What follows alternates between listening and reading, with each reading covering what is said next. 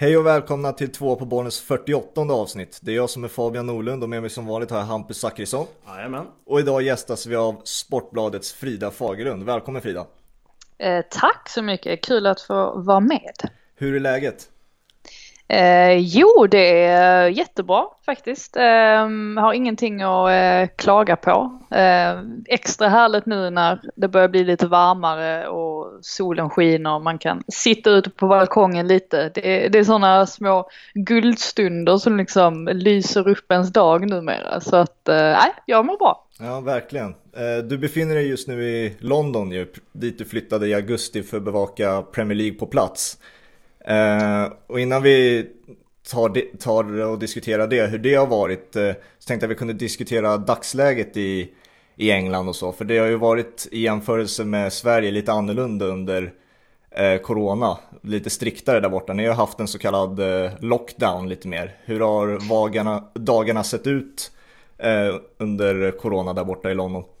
Ja, alltså det har definitivt varit annorlunda jämfört med Sverige. Jag har ju skrattat lite varje gång man kanske har kollat någon Insta-story och någon kompis till henne har lagt upp liksom åh, oh, quarantine life när de sitter hemma i, i Stockholm och jag bara tänkt att du vet inte vad, vad en karantän är ens. Eh, för att det är inte det du lever i. Eh, nej, men här har det ju varit så att man eh, det har varit väldigt strikta regler kring vad du får lov att, att göra. Alltså hur du, att du i princip inte får lämna ditt område om det inte är så att du har ett uh, yrke som kräver det. Um, tidigare fick vi bara vara ute en timme om dagen och då fick man absolut inte sitta ner på bänkar och, och så utan man skulle liksom vara i rörelse och givetvis hålla avstånd. Och såg till och med någon polis som liksom avvisade en, en nybliven mamma eh, som satt och ammade sitt barn på en bänk i parken för att hon fick inte göra det. Så det har ju varit liksom väldigt, eh, väldigt strikt här. Sen släppte man på det för vad blir det nu? Veckorna bara flyter ihop. Men det var väl kanske tio dagar sedan eller någonting som eh, vi helt plötsligt fick vara ute eh, så länge vi ville. Eh, förutsatt att man då höll avstånd och, och sådär. mm. Man har även uppmuntrat lite grann till att folk ska börja gå tillbaka till jobbet. Skolorna kommer öppna här den första juni är det väl sagt. Eh, klädbutik och sånt planeras öppnas den 15 juni och sen förhoppningsvis så kan man väl till slut även öppna eh, pubarna som ju är det viktigaste för, många här. Eh, så att nej men det har ju varit eh, en jättekonstig känsla och jag som bor ganska centralt också i London. Alltså det har ju varit helt overkligt. De, de första veckorna var verkligen så att man tänkte att är jag med i en sci-fi film liksom? eh, särskilt den veckan när det blev lockdown. Det meddelades på en torsdag tror jag.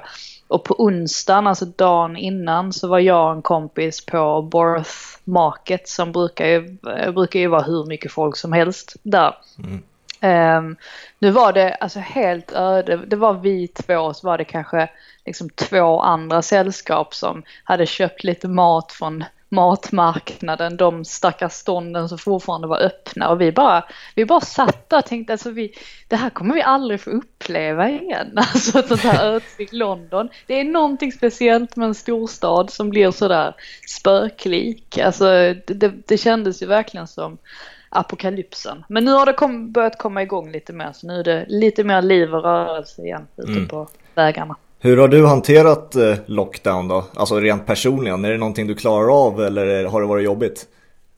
Eh, nej, det har inte varit så jobbigt. Eh, jag tror dels så är det nog för att jag har ganska så lätt för att anpassa mig. Eh, och jag, jag, är nog lite rotlös som människa på det sättet. Alltså jag har flyttat runt rätt mycket och, och sådär och, eh, i mitt liv och ja, men är, är aldrig rädd för att testa nya grejer och försöker vara en sån person som ser det positiva i allt. Och det som har varit väldigt, väldigt bra för mig under de här veckorna och som liksom folk som känner mig nära har märkt skillnad. Det är ju att för första gången i mitt liv har jag faktiskt fått tillåtelse att slappna av lite. Jag har väldigt, väldigt svårt för det annars och är alltid eh, eh, konstant stressad och liksom har varit medveten om det i flera år. Men det är ganska svårt att bryta sig loss från ett sånt liksom, eh, ja, lite ja, flight eh, mode lite grann. Ehm, men det har jag verkligen fått möjlighet att göra nu och, och verkligen prioritera mitt eget mående. Så att jag eh, skulle väl säga att eh, det är klart att det är en jättehemsk situation och att många har drabbats väldigt hårt av det här och inte minst alla som har avlidit och så. Men i det stora hela så har väldigt mycket gott kommit ur det här för egen del faktiskt. Ja, lagen i Premier League har ju börjat träna igen så vi kanske går från en väldigt lugn period till en ganska hektisk period eh, här i sommar och det känns som vi kommer allt närmare en omstart. Hur, hur går snacket i England kring det? Jo, men det är um, eh, alltså i princip spikat. De ska väl hålla lite fler samtal här under veckan. Eh, något möte imorgon tror jag, torsdag, som eh, ja, det ska tas lite fler beslut. Det här med neutrala planer diskuteras ju fortfarande. Något som klubbarna inte vill eh, såklart. De vill ju spela på sina egna arenor. Eh, så det kommer väl bland annat diskuteras. Men det verkar som att eh, allting rullar på som det ska och i och med att Bundesliga, att Eh, deras återuppstart har eh, flytit på så smidigt så eh, finns det ju ingen anledning för England att tro att det kommer att bli annorlunda för, för deras del. Så att nej, vi kan nog räkna med att säsongen kommer att spelas klart i alla fall. Ja, det är kul det där med neutrala planer. Jag förstår ju att man vill spela på sin egen hemmaplan men faktan från Bundesliga är att det är bara två hemmalag som har vunnit sin match där hittills. Och då är det ändå Leipzig som tappar poäng hemma och ja, Wolfsburg körde över Leverkusen igår. Så att eh, Ja, intressant att det har ju verkligen svängt fullständigt där att hemmalaget ja, kan ju typ inte vinna. Eh, så att eh, jag förstår att man slåss för att spela på hemmaplan men det har inte betytt så mycket än så länge i Tyskland i alla fall.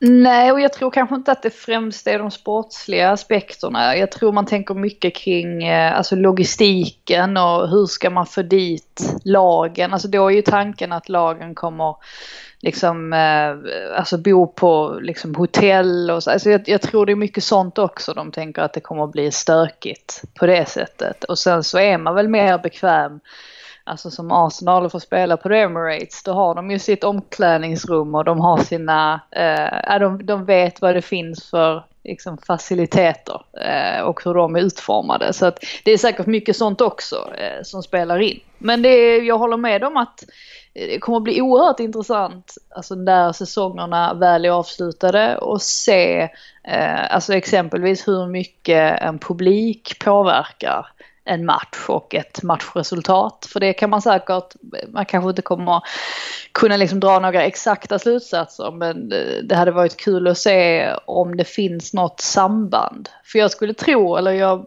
börjar tro lite grann ändå att i och med att vi har sett så många mål i Bundesliga att det kanske finns någon korrelation där mellan publik och att släppa in väldigt många mål. Alltså kanske är det så att liksom det laget som ligger under eh, kanske liksom ger upp helt och låter siffrorna rinna iväg. Om det inte finns en massa folk på läktaren. Jag vet inte, jag bara spekulerar nu. Men det, det kommer bli intressant sen att ja, se om man kan dra några sådana, hitta några sådana mönster. Ja, verkligen. Det är ju ett par serier och ligor som har avslutats i England och en av dem är ju damernas Premier League och eh, damernas Championship om jag har förstått det rätt. Hur, hur går dina tankar kring, kring det beslutet? Eh, nej, men det var för det första var det ju väldigt väntat. Eh, vilket säger en del om England tyvärr. Eh, alltså vi har ju, det, det blir ju lätt så att man tror att eh, bara för att eh, publiksiffrorna är väldigt höga här jämfört med många andra ligor eh, och att, eh, alltså att de ges väldigt mycket resurser nu och har gjort de senaste åren. Där framförallt vissa storklubbar har varit väldigt liksom framstående, bland annat då Arsenal och Chelsea. Och sen så har liksom andra klubbar eh, hakat på. Um, så det är mycket som har gått framåt här.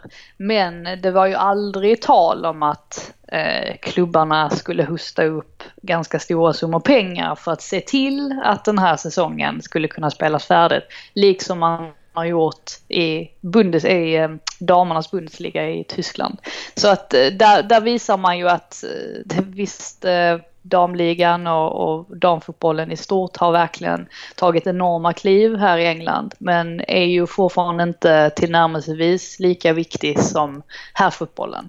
Eh, med det sagt så, så, tycker jag väl att det var rätt beslut ändå för att nu handlar det ju mer om att liksom rädda själva sporten på något sätt. Alltså att inte ja, alltså nu måste de ju försöka fortsätta rida på den här VM-vågen som det blev då efter förra sommaren. Och eh, förhoppningsvis fortsätta liksom, öka sina publiksiffror och, och eh, öka intresset generellt eh, och sådär. Och det enda sättet att göra det på det är ju att se till att klubbarna fortsätter att pumpa in pengar. Och det är inte mycket pengar det handlar om, det är någon ynka procent av klubbarnas budgetar vi pratar om. Men det ska göras. Ehm, så att det är viktigt nu att liksom lägga upp en konkret plan så att nästa säsong kan startas upp och att man liksom kan fortsätta att utveckla hela ligan och förhoppningsvis ta ännu fler kliv. Det går ju mycket rykten om att många Premier League-spelare eh, är rädda för att börja spela fotboll igen. Det, ryktena har ju också bekräftats av Troy Deeney och Danny Rose bland annat. Eh, tror du några av deras åsikter nu har ändrat sin uppfattning nu när Bundesliga har gått så bra som det har gått? Eller Ja, alltså det är ju mycket möjligt. Ehm, jag vet att eh, Kanté är också en av dem som, har, ehm, som inte har velat eh, komma tillbaka och träna exempelvis. Och Chelsea ska väl visa förståelse för detta. För att någonstans får man ju komma ihåg att eh, alla människor är ju olika och alla människor reagerar olika på en sån här sak. Och i Troy Deeneys fall så har ju han en son som har problem eller har andningssvårigheter. Så skulle han bli smittad med corona så vet man inte. Han hade kanske inte eh, överlevt en sån sak och då är det väl alldeles självklart att Troy Deeney i ämbete av att vara hans pappa reagerar på det och agerar framförallt på det sättet som han gör. Eh, med det sagt så jag tror ju helt enkelt att det är, man måste vara så krass och inse att samhället och, och världen, vi måste liksom fortsätta framåt och någon gång så kommer alla behöva gå tillbaka till sina jobb. Alltså oavsett om du är fotbollsspelare eller om du eh, jobbar inom, ja, inom restaurangbranschen eller du står i en klädbutik eller vad det nu än är. Eh, och sen har man som sagt full förståelse för att det finns specifika fall som är liksom delikata och lite speciella som exempelvis då Troy Deeney och, och i Kantés fall, jag vet inte exakt var, varför han Ehm, är så pass rädd som man är men det finns säkert en, en rimlig förklaring där också. Så att eh, jag tror nog bara att klubbarna får se till att hantera det så gott det går och hantera rädslan. Eh, I Watfords fall så blir det ju påtagligt just eftersom att det är lagkaptenen som är borta. Mm. Så att eh, där blir ju, liksom, det, det, blir ju en större grej för dem och självklart också Kanté är ju en, en stor spelare för Chelsea. Men eh, det finns inte mycket annat man kan göra eh, än att försöka visa förståelse och mötas lite halvvägs på något sätt kanske. Är det några förändringar du tror vi kom, som kommer ske eh, av Premier Leagues omstart i jämförelse med Bundesliga? Är det någonting som kommer förändras eller kommer det se i princip likadant ut?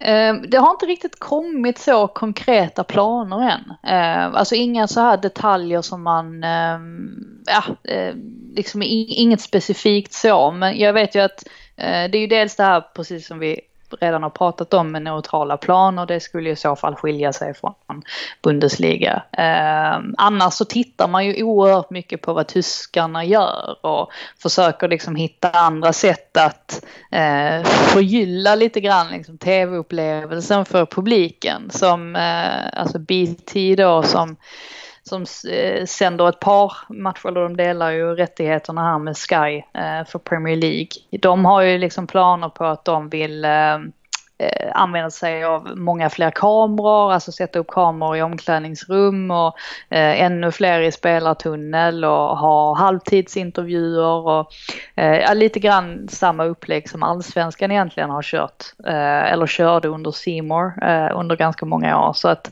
eh, där försöker man liksom eh, ja, eh, förändra lite grann för att som sagt eh, tillfredsställa de som sitter hemma i tv-sofforna. Men själva den fotbollsmässiga biten, där tror jag inte att det kommer skilja sig speciellt mycket.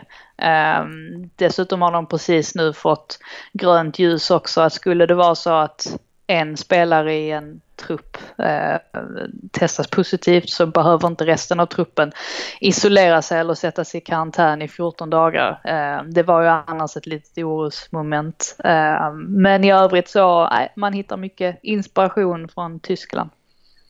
Hur mycket Bundesliga tittar, på, tittar du själv på då? Eh, jag sa i förra avsnittet att man har liksom på alla matcher i bakgrunden oavsett om det är en bra eller dålig match. Just bara på grund av att fotbollen är tillbaka. Eh, man känner liksom att man är tvungen. Är det liknande för dig eller följer du, följer du Bundesliga? Jo, men det gör jag väl. Nu har jag ingen tv så jag har bara min dator. Så att det, då blir det mer att jag, jag väljer mer en match och sen så liksom råstirrar jag på den matchen tills den är slut. Men det är väl klart att det det är ju skönt att få se lite live-idrott igen. Eh, man inser också det där med att visst, liksom, det är klart att det, det, kan vara trevligt att eh, titta på några klassiska repriser från förr. Men det är ju inte alls samma sak som att få se en match i realtid. Alltså den, den där lilla nerven eh, försvinner ju helt.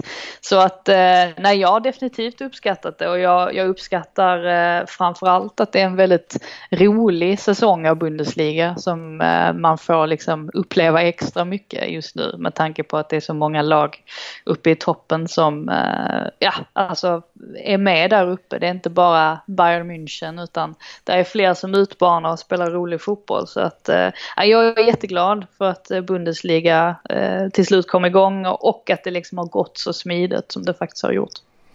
Ja, jag personligen var ju lite rädd för det här med utan publik, hur det skulle kännas. För att jag vet att innan det blev ja, paus i, i alla ligor så stängde jag typ av matcher efter första halvlek för att det var helt hemskt.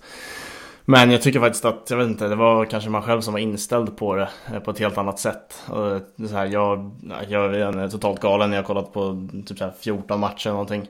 Eh, tre Zweite Bundesliga-matcher som är egentligen totalt urusla men jag sitter där ändå och tittar. Eh, så jag är glad över hur, hur positivt jag i alla fall har tagit det med utan publik. Liksom. Det finns inga alternativ, det är utan publik som gäller. Men ja. jag trivs med det ändå, alltså på det. Självklart skulle jag vilja ha 80 000 på läktaren när Dortmund spelar fotboll men nu när jag vet att det inte går så ja, har det ändå funkat bra för mig att titta på matcherna tycker jag. Och tycker man inte också lite att, alltså det här är ju en helt annan take på det, men jag har funderat lite på det där med att fotbollsspelare, alltså särskilt nu när eh, de inte kan spela matcher eller ja, om vi tar då innan Bundesliga satte igång och de inte kunde spela matcher och eh, inte synas på samma sätt längre så blev de nästan lite eh, Alltså de kändes inte riktigt som de här stora stjärnorna som vi går runt eh, och har trott liksom tidigare. Eller alltså den bilden som många människor har av en fotbollsspelare. Att han är liksom en, en, eh, nej en, en gud på något sätt. Alltså när de inte kunde spela matcher, när de inte kunde få utöva sin fotboll och synas och sådär så togs de ju ner lite på jorden igen. Och jag mm. tycker att den känslan har hållit i sig lite nu under de här första veckorna av Bundesliga. Att, eh, de är ju faktiskt bara vanliga människor och när de springer runt där så är de ju Alltså de har ju inte det här stödet på läktaren, de har inte de här människorna som sitter och skriker på dem och älskar dem och hyllar dem. Jag tror att det kan vara ett wake-up call för dem själva också. Och det behöver inte vara det behöver inte vara negativt. Och sen är det självklart att jag föredrar ju också att titta på en match med publik och framförallt liksom med tanke på att atmosfären är troligtvis den bästa biten med eh, tysk fotboll överlag. Men ja, det behöver inte vara någonting, eh, det behöver inte vara helt dåligt. Det, det, är bara det jag säger. Jag tror att det kan vara en bra eh, erfarenhet i alla fall för, för oss alla. Mm.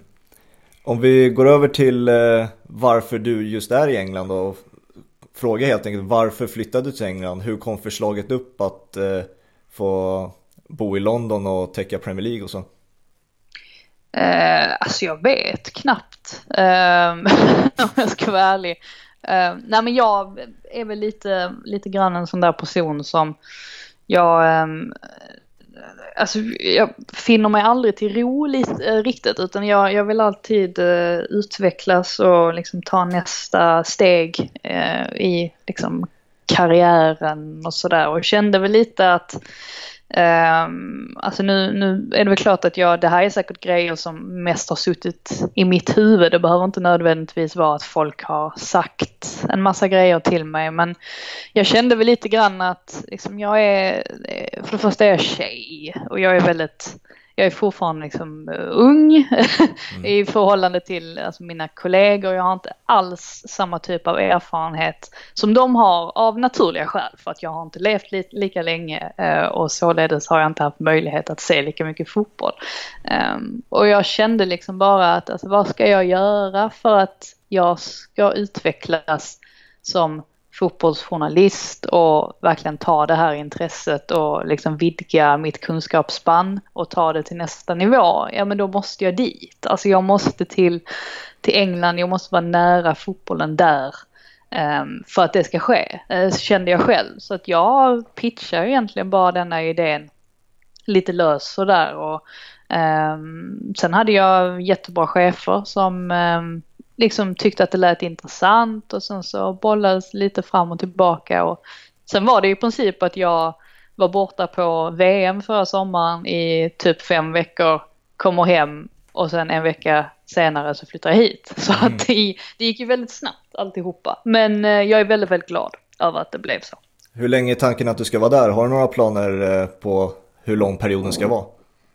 Nej, alltså jag brukar svara att eh, det kan liksom bli eh, en säsong eller det kan bli hela livet. Alltså jag, jag har ingen som helst aning och det är lite spännande faktiskt att inte veta det heller. Jag har alltid varit en sån som vill planera upp mitt liv väldigt mycket. Man har insett att det blir mycket roligare om man är lite spontanare och så tar man liksom en, en månad i taget. Och det är väl lite grann det jag gör nu. Alltså först och främst så ska den här säsongen avslutas. Eh, men jag har ingen som helst ehm, alltså längtan till att flytta tillbaka. Eh, inte överhuvudtaget faktiskt. Ehm, det skulle ju i så fall vara, Stockholm är ju liksom mitt Eh, visst, jag är uppvuxen i Skåne och sådär, men Stockholm är, är liksom min, min hemstad. Alltså det är lite så jag ser på det. Eh, och det är mycket möjligt att jag flyttar hem dit, alltså någon gång.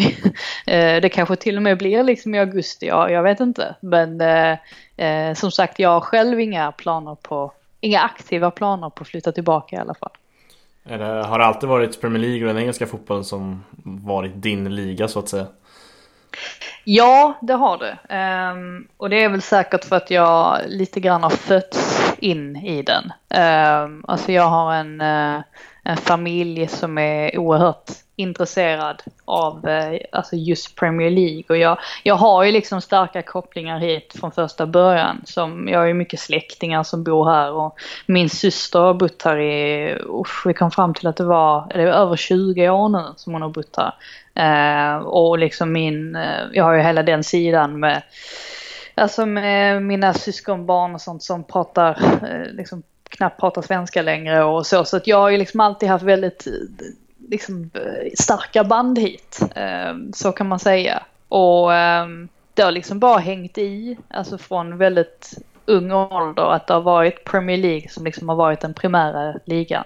Sen har ju allsvenskan betytt mycket också eftersom att jag är uppvuxen i Trelleborg så att de första eh, live-matcherna man såg var ju Trelleborgs FF liksom på Vångavallen såklart.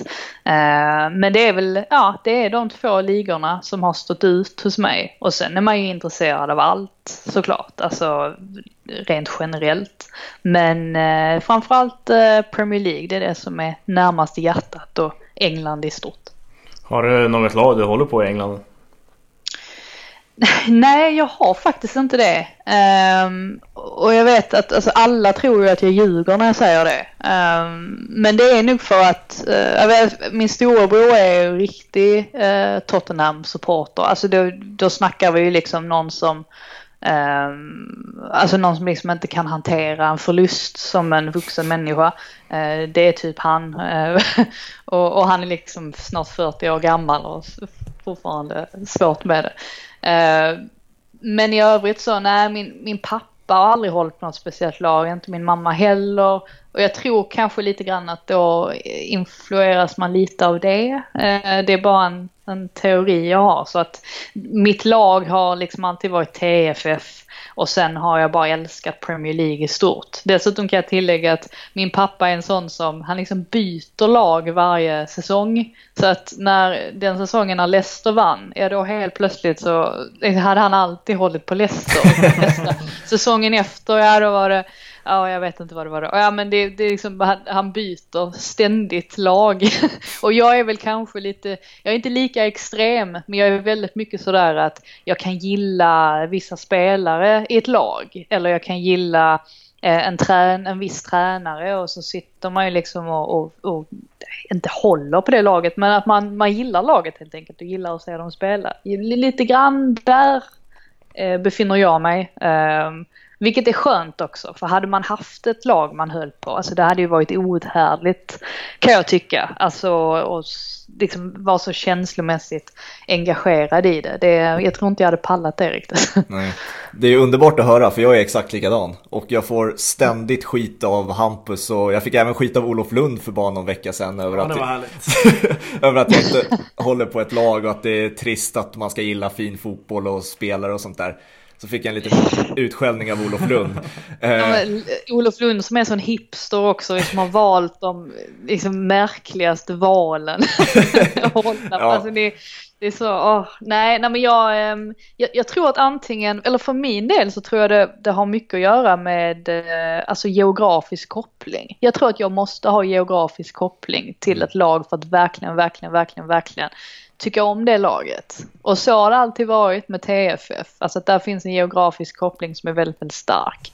Men i övrigt så har jag ju inte det riktigt sådär till något annat. Och då blir det att jag, eh, nej att jag, jag, det blir inte de känslorna helt enkelt. Men jag, eh, jag förstår det i alla fall. Eh, så mycket kan jag säga. Hur, hur, ja, hur mycket Trelleborg följer du från, från England? Ja, alltså TFF alltså, då?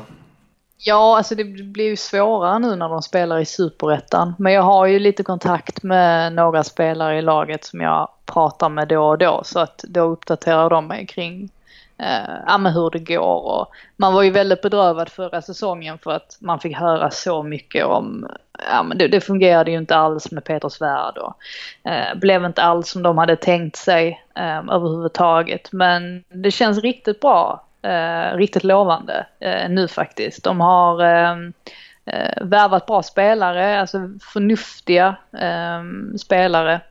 Och eh, har dessutom en tränarstab nu som ehm, jag känner stort förtroende till med Heinz och Magnus Andersson och eh, Tengvall, alltså det är, det är, spelare som, de liksom känner klubben. Ja, det, det är ju som slitet, slitet uttryck det här med att känna klubben och liksom hur viktigt är det egentligen.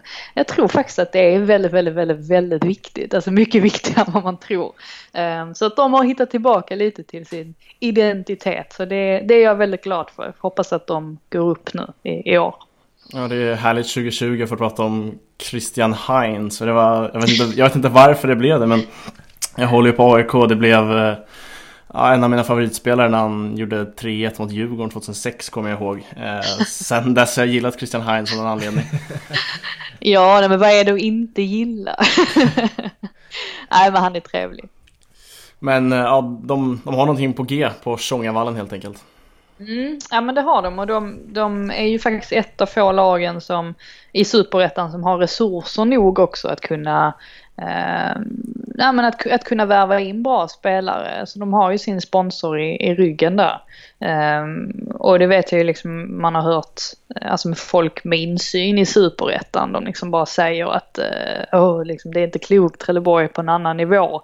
Det, det rent ekonomiskt. Alltså det säger ju en del om superettan också. Att de kan vara på en annan nivå ekonomiskt i superettan när de liksom ligger i allsvenskan. De är inte ens i när, alltså de är en promille liksom av Malmö FF så att det visar eh, hur stora skillnader det är också. Men eh, förhoppningsvis så kan de utnyttja de resurserna de har väl i år.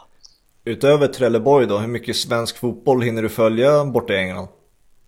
Alltså jag satt och tänkte på det här om dagen att märkligt nog så det är svårare än vad man tror att försöka följa en liga på distans. Eh, för jag jobbade ju, innan jag flyttade hit så jobbade jag ju väldigt mycket med allsvenskan. Och, eh, det laget jag, eller de lagen jag följde mest var ju givetvis Stockholmslagen då av eh, liksom, geografiska skäl.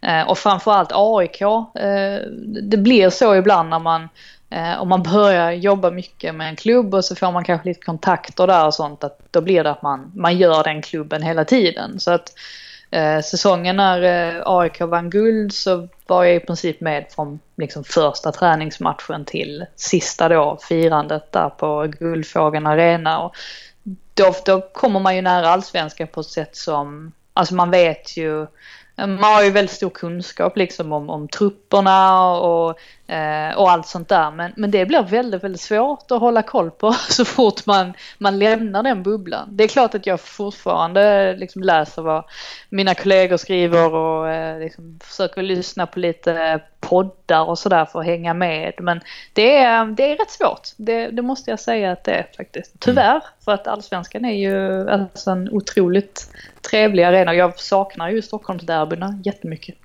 På tal om poddar då, du poddar ju precis som oss, eh, bland annat med din kollega Patrik Syk som gästade oss förra veckan i Premier League-podden. Eh, hur upplever du själv att det är att podda? Eh, jag gillar poddformatet. Eh, det är ju, jag tror faktiskt att jag har ganska mycket att tacka poddarna också. Eh, för det är väldigt lätt att få, eh, få chansen i en podd. Eh, och det var lite, lite så det var för min del när jag började på Aftonbladet. När var det? I juni 2017. Att liksom psyk bara sa, ja men ska du inte vara med i ett avsnitt i Sillypodden? Och så bara slängde han in mig där.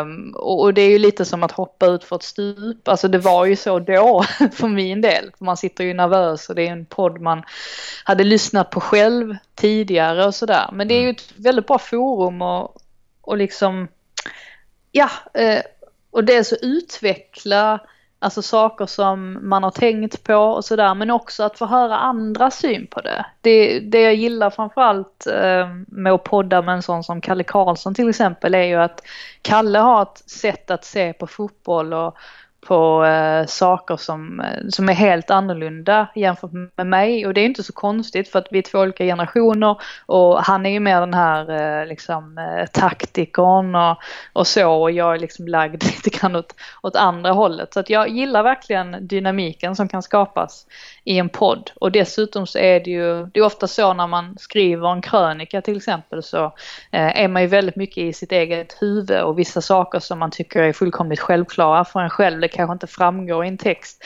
tillräckligt tydligt för att alla ska ta till sig och, och förstå vad jag menar och förstå krönikans poäng. Och det är mycket enklare att få fram i ett poddformat. Mm. Eh, så är det ju.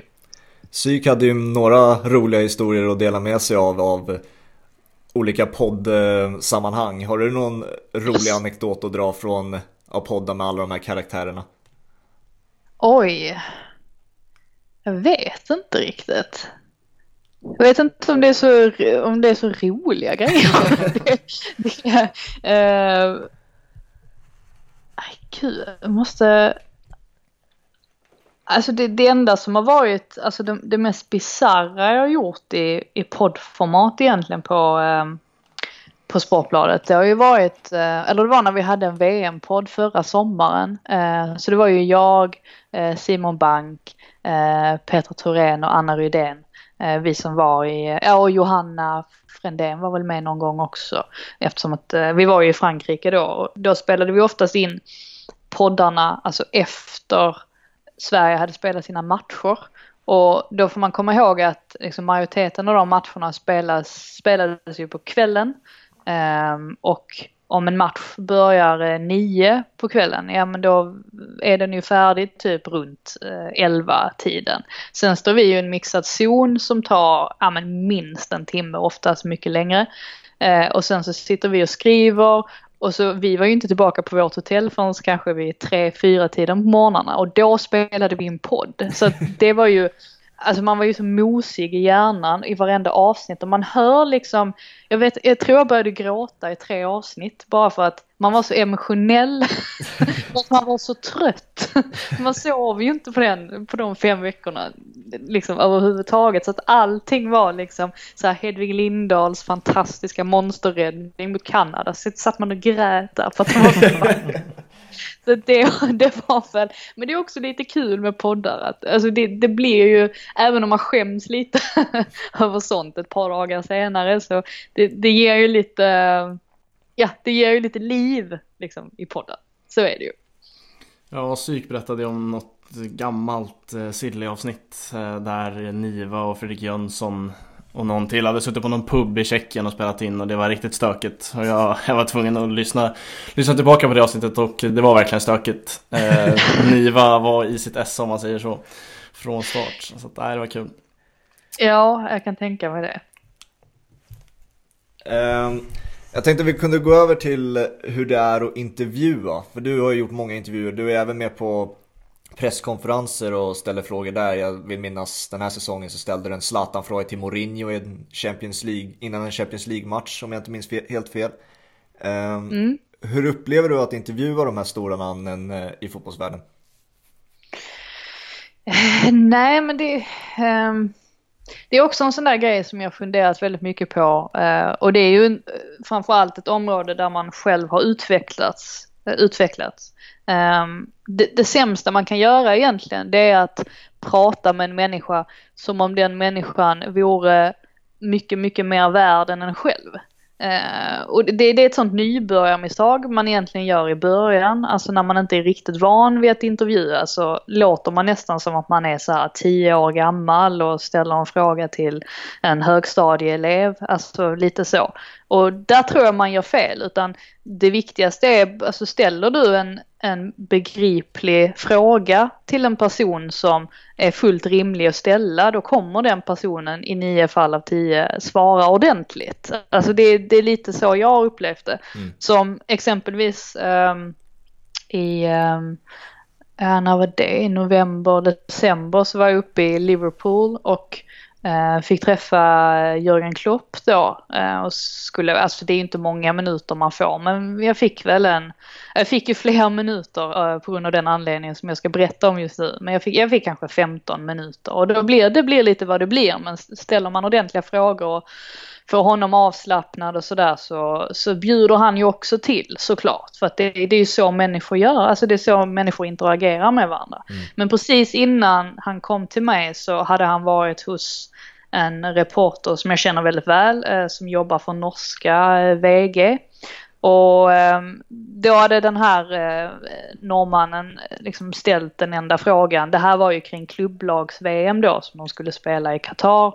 Och det, norrmannen eh, ställde frågor om Qatar och om eh, Klopp eh, tyckte det var rätt att de skulle spela den turneringen där och hur kan de gå med på det och så vidare. Mm. Och eh, han hade fått, eh, eller vi rättare sagt, hade väl inte fått tydliga instruktioner så tillvida kring vad vi fick fråga, vad vi inte fick fråga. Men Qatar var ju ett sånt ämne där de tidigare hade liksom redogjort att liksom Klopp kommer inte prata om Qatar, liksom de frågorna får ni vända till eh, ja, men ordförande och så vidare. Och Klopp vill ju inte själv prata om de här grejerna. Alltså varenda gång han får frågor om typ Qatar och så på presskonferenser så vill han ju inte svara för att han tycker inte att, att det är hans position eh, och att han har någon skyldighet att svara på de här frågorna. Och det får man ju tycka vad man vill om. Alltså det är så han resonerar i alla fall.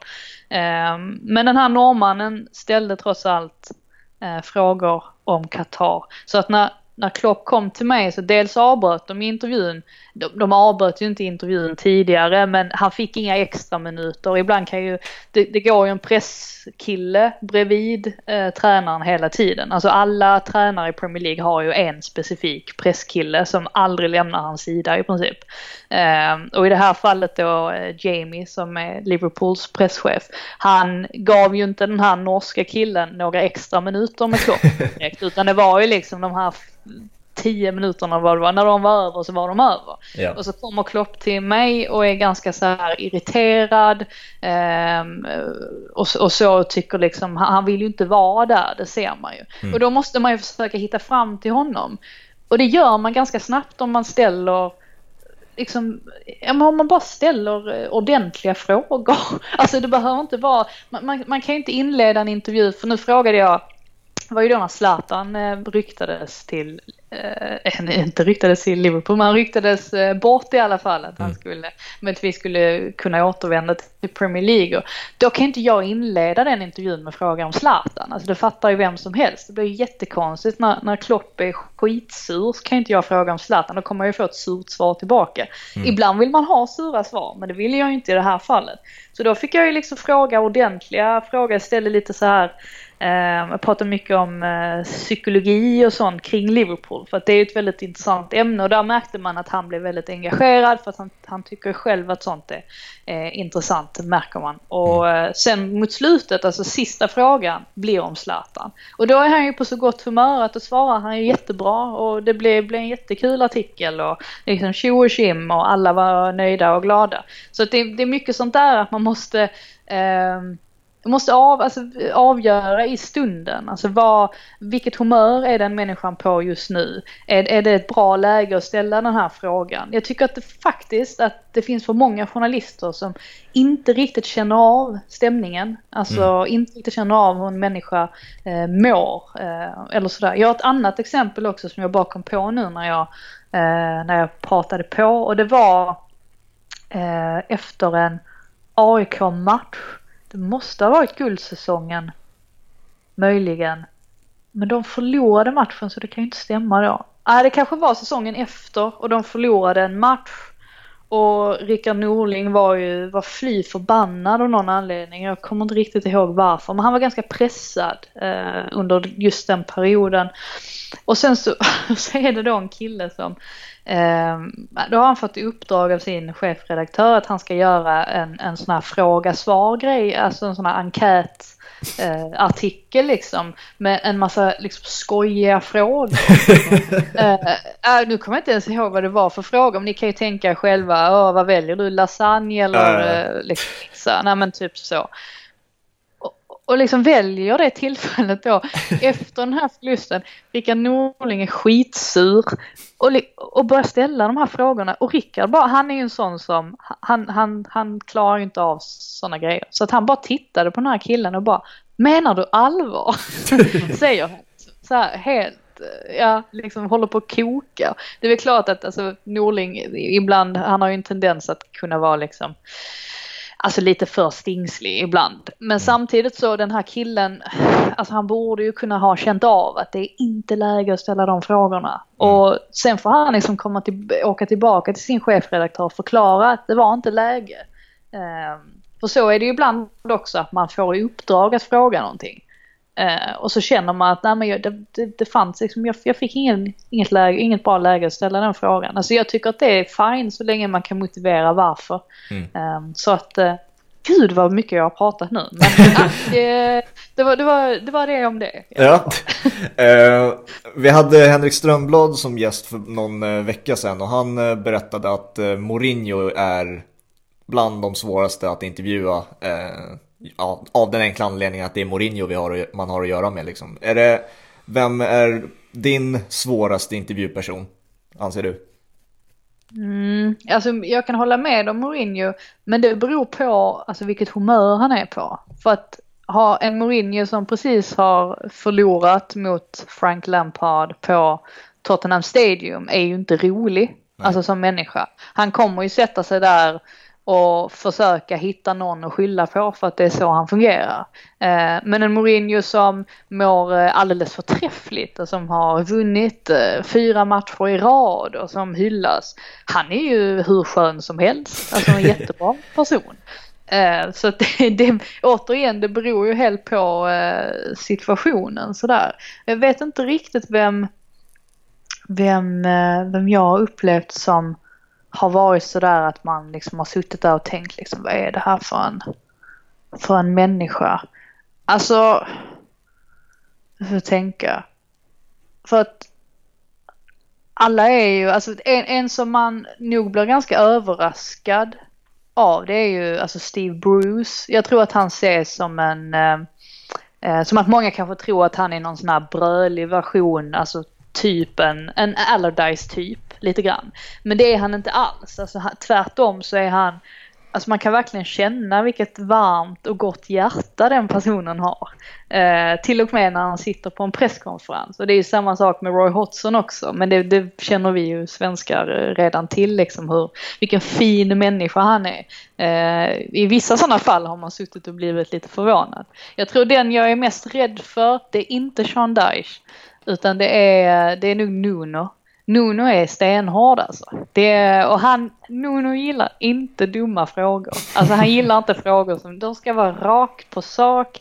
Och han svarar alltid utan att, eh, det är aldrig så att han liksom vecklar in sig i något svar. Men det är verkligen, eh, det, det, ja det, det, är inga, inga gråzoner där liksom. Utan det är, det är raka, raka rör som gäller. Men, men det gillar man ju också liksom. Jag tycker Steve Bruce också har fått lite upprättelse med den fotboll, kanske inte den fotboll som Newcastle har visat upp men ändå de resultaten han har nått. För att det var ju, han var ju utskrattad när han kom. Eh, så det är härligt Absolut. att han också är en, verkar vara en mysig och trevlig person. Men jag tror, jag tror det är därför han, eh, alltså faktiskt, jag tror det är därför de har eh, uppnått de resultaten också. Det är ju inte för att han har en fantastisk trupp direkt. Nej. och, och det är precis som du säger, det är, det är inte som att han är någon liksom något taktiskt geni överhuvudtaget. Men han är en schysst, eh, jag tror att Emil Kraft sa Ah, schysst kille.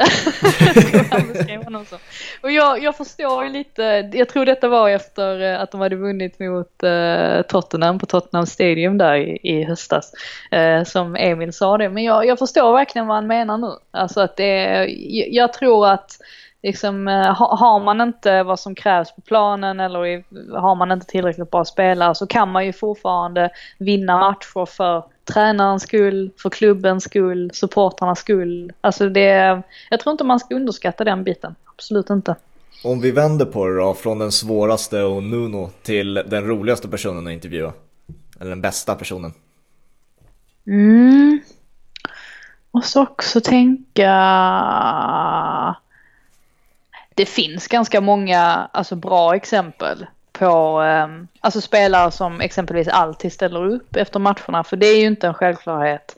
Um, det är ju lite kul för att det är um, i allsvenskan om en spelare skulle vägra prata eller vägra prata men kanske inte kände för att prata någon dag så blev ju det nästan en artikel i Sverige. Att åh den här spelaren gick bara förbi. Alltså skulle man göra en artikel på spelare som bara går förbi folk i, här i England. Alltså man hade ju inte gjort någonting annat. Det hade ju varit liksom 15 artiklar efter varje, efter varje match. Så så många spelare är det ju som liksom inte stannar, inte ens tittar, inte ens liksom um, ja eh, bryr sig om journalisterna överhuvudtaget. För de har ingen skyldighet att göra det så länge det är Premier League.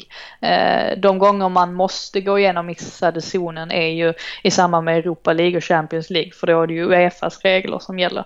Eh, vilket jag kan tycka är rätt så bra. Så får de liksom, ja, en påminnelse om att, eh, ja, att det ibland kanske det är bra också att man stannar och snackar lite. Det behöver inte vara så hemskt som många spelare inbillar sig att det är. Men sen finns det ju vissa som eh, nästan alltid tar sig tid. Eh, Kevin De Bruyne är jättebra i City till exempel. Eh, Raheem Sterling, eh, väldigt, väldigt trevlig, tar sig också tid. Eh, I Tottenham så kommer nästan alltid Alderweireld ut och pratar. Han har blivit lite grann den som för talan för Tottenhams del eftersom att det är många spelare som går, bara går förbi där också. Eh, jag tror att den, eh, du vet David Luiz eh, stannar ju alltid. Eh, jag tror att i, i Chelsea exempelvis så eh, är det nog flest spelare egentligen som liksom stannar och snackar och där är de unga spelarna väldigt eh, Uh, väldigt bra att ha att göra med. Alltså Tammy Abraham uh, är väldigt trevlig. Mason Mount är en riktig sån där uh, svärmorsdröm som liksom svarar liksom artigt och snällt på, på alla frågor. Uh, Manchester United är ju den liksom överlägset svåraste klubben. Där är det väldigt, väldigt få spelare som, som stannar, alltså om ens någon. Och det är faktiskt för att ja, men de har ett helt annat ett, en helt annan syn på media än vad resten av klubbarna har. Och det är någonting som tydligen hänger kvar, alltså sen Sir Alex var där.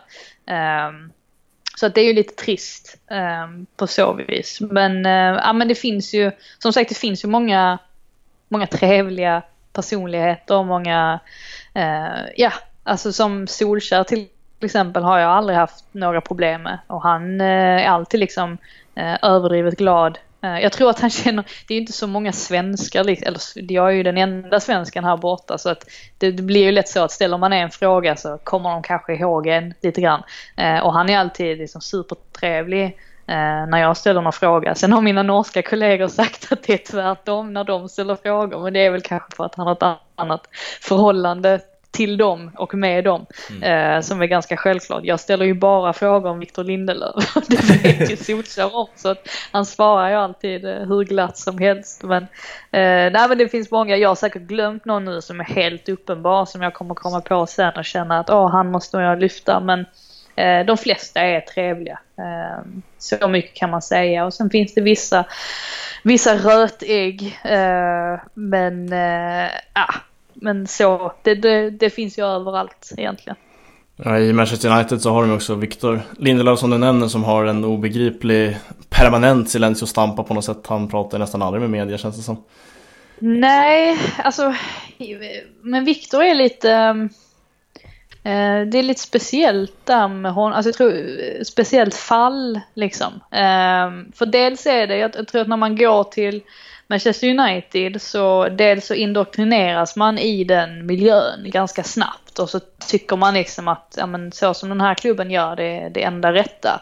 Ehm, det var lite så med Bambisaka tydligen berättade en kollega till mig som hade följt Bambisaka sedan han var ja men typ så här, jag skojar inte, alltså 10-11 år kanske. Eh, och liksom byggt upp en en stadig relation med honom. Men så fort han flyttade till, och det var inga problem liksom när han spelade i Crystal Palace, men så fort han flyttade till Manchester United så han har inte fått en intervju sedan dess. Um, så att det blir ju lite så att de, de blir lite andra typer av människor. Sen tror inte jag att uh, Victor Lindelöf, att han jag tror inte att han gillar riktigt att stå i centrum på det sättet. Och det måste man ju också respektera såklart. Alltså att all, alla människor tycker inte om att, att synas så och tycker liksom att det är en pina att behöva prata med, med media. Och det är ju någonting man eh, definitivt får, får respektera. Sen tror jag att han, alltså han verkar vara en väldigt, en väldigt god kille. Eh, jag vet att, jag tror att de allra bästa intervjuerna som har gjorts med Victor Lindelöf har gjorts av Simon Bank som har eh, har gjort åtminstone två eh, väldigt långa intervjuer i samband med Guldbollen eftersom att Aftonbladet är med och delar ut Guldbollen.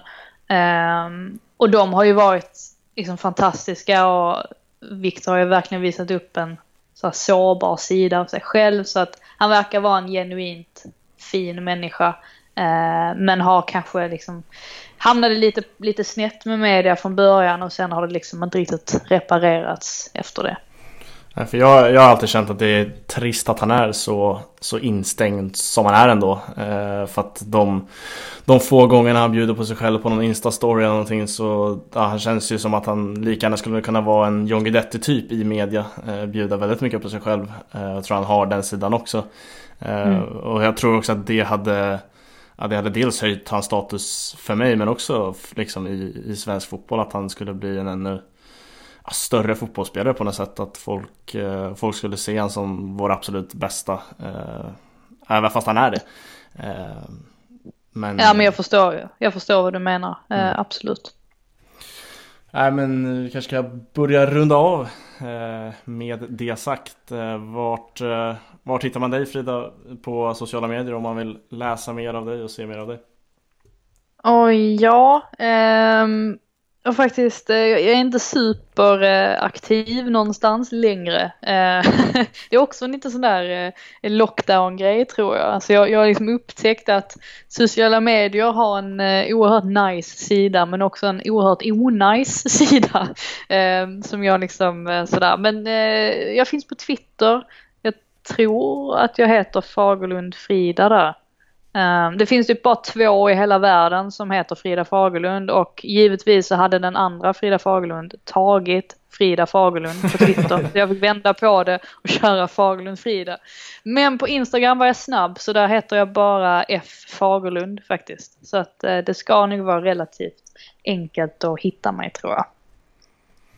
Ja, vi finns ju på Twitter och Instagram för er som lyssnar. Eh, Twitter är det två bollen och Instagram två parbollen. Eh, där börjar vi också lägga ut mer och mer. Tycker jag säger det de flesta avsnitten, men nu, nu har vi faktiskt gjort det och eh, vi har ju tagit tagit in en polare som hjälper oss också med lite sociala medier så att eh, ja, börja ha mer och mer kul där. Och nu finns vi också på Forza Fotboll ska vi säga. Just det.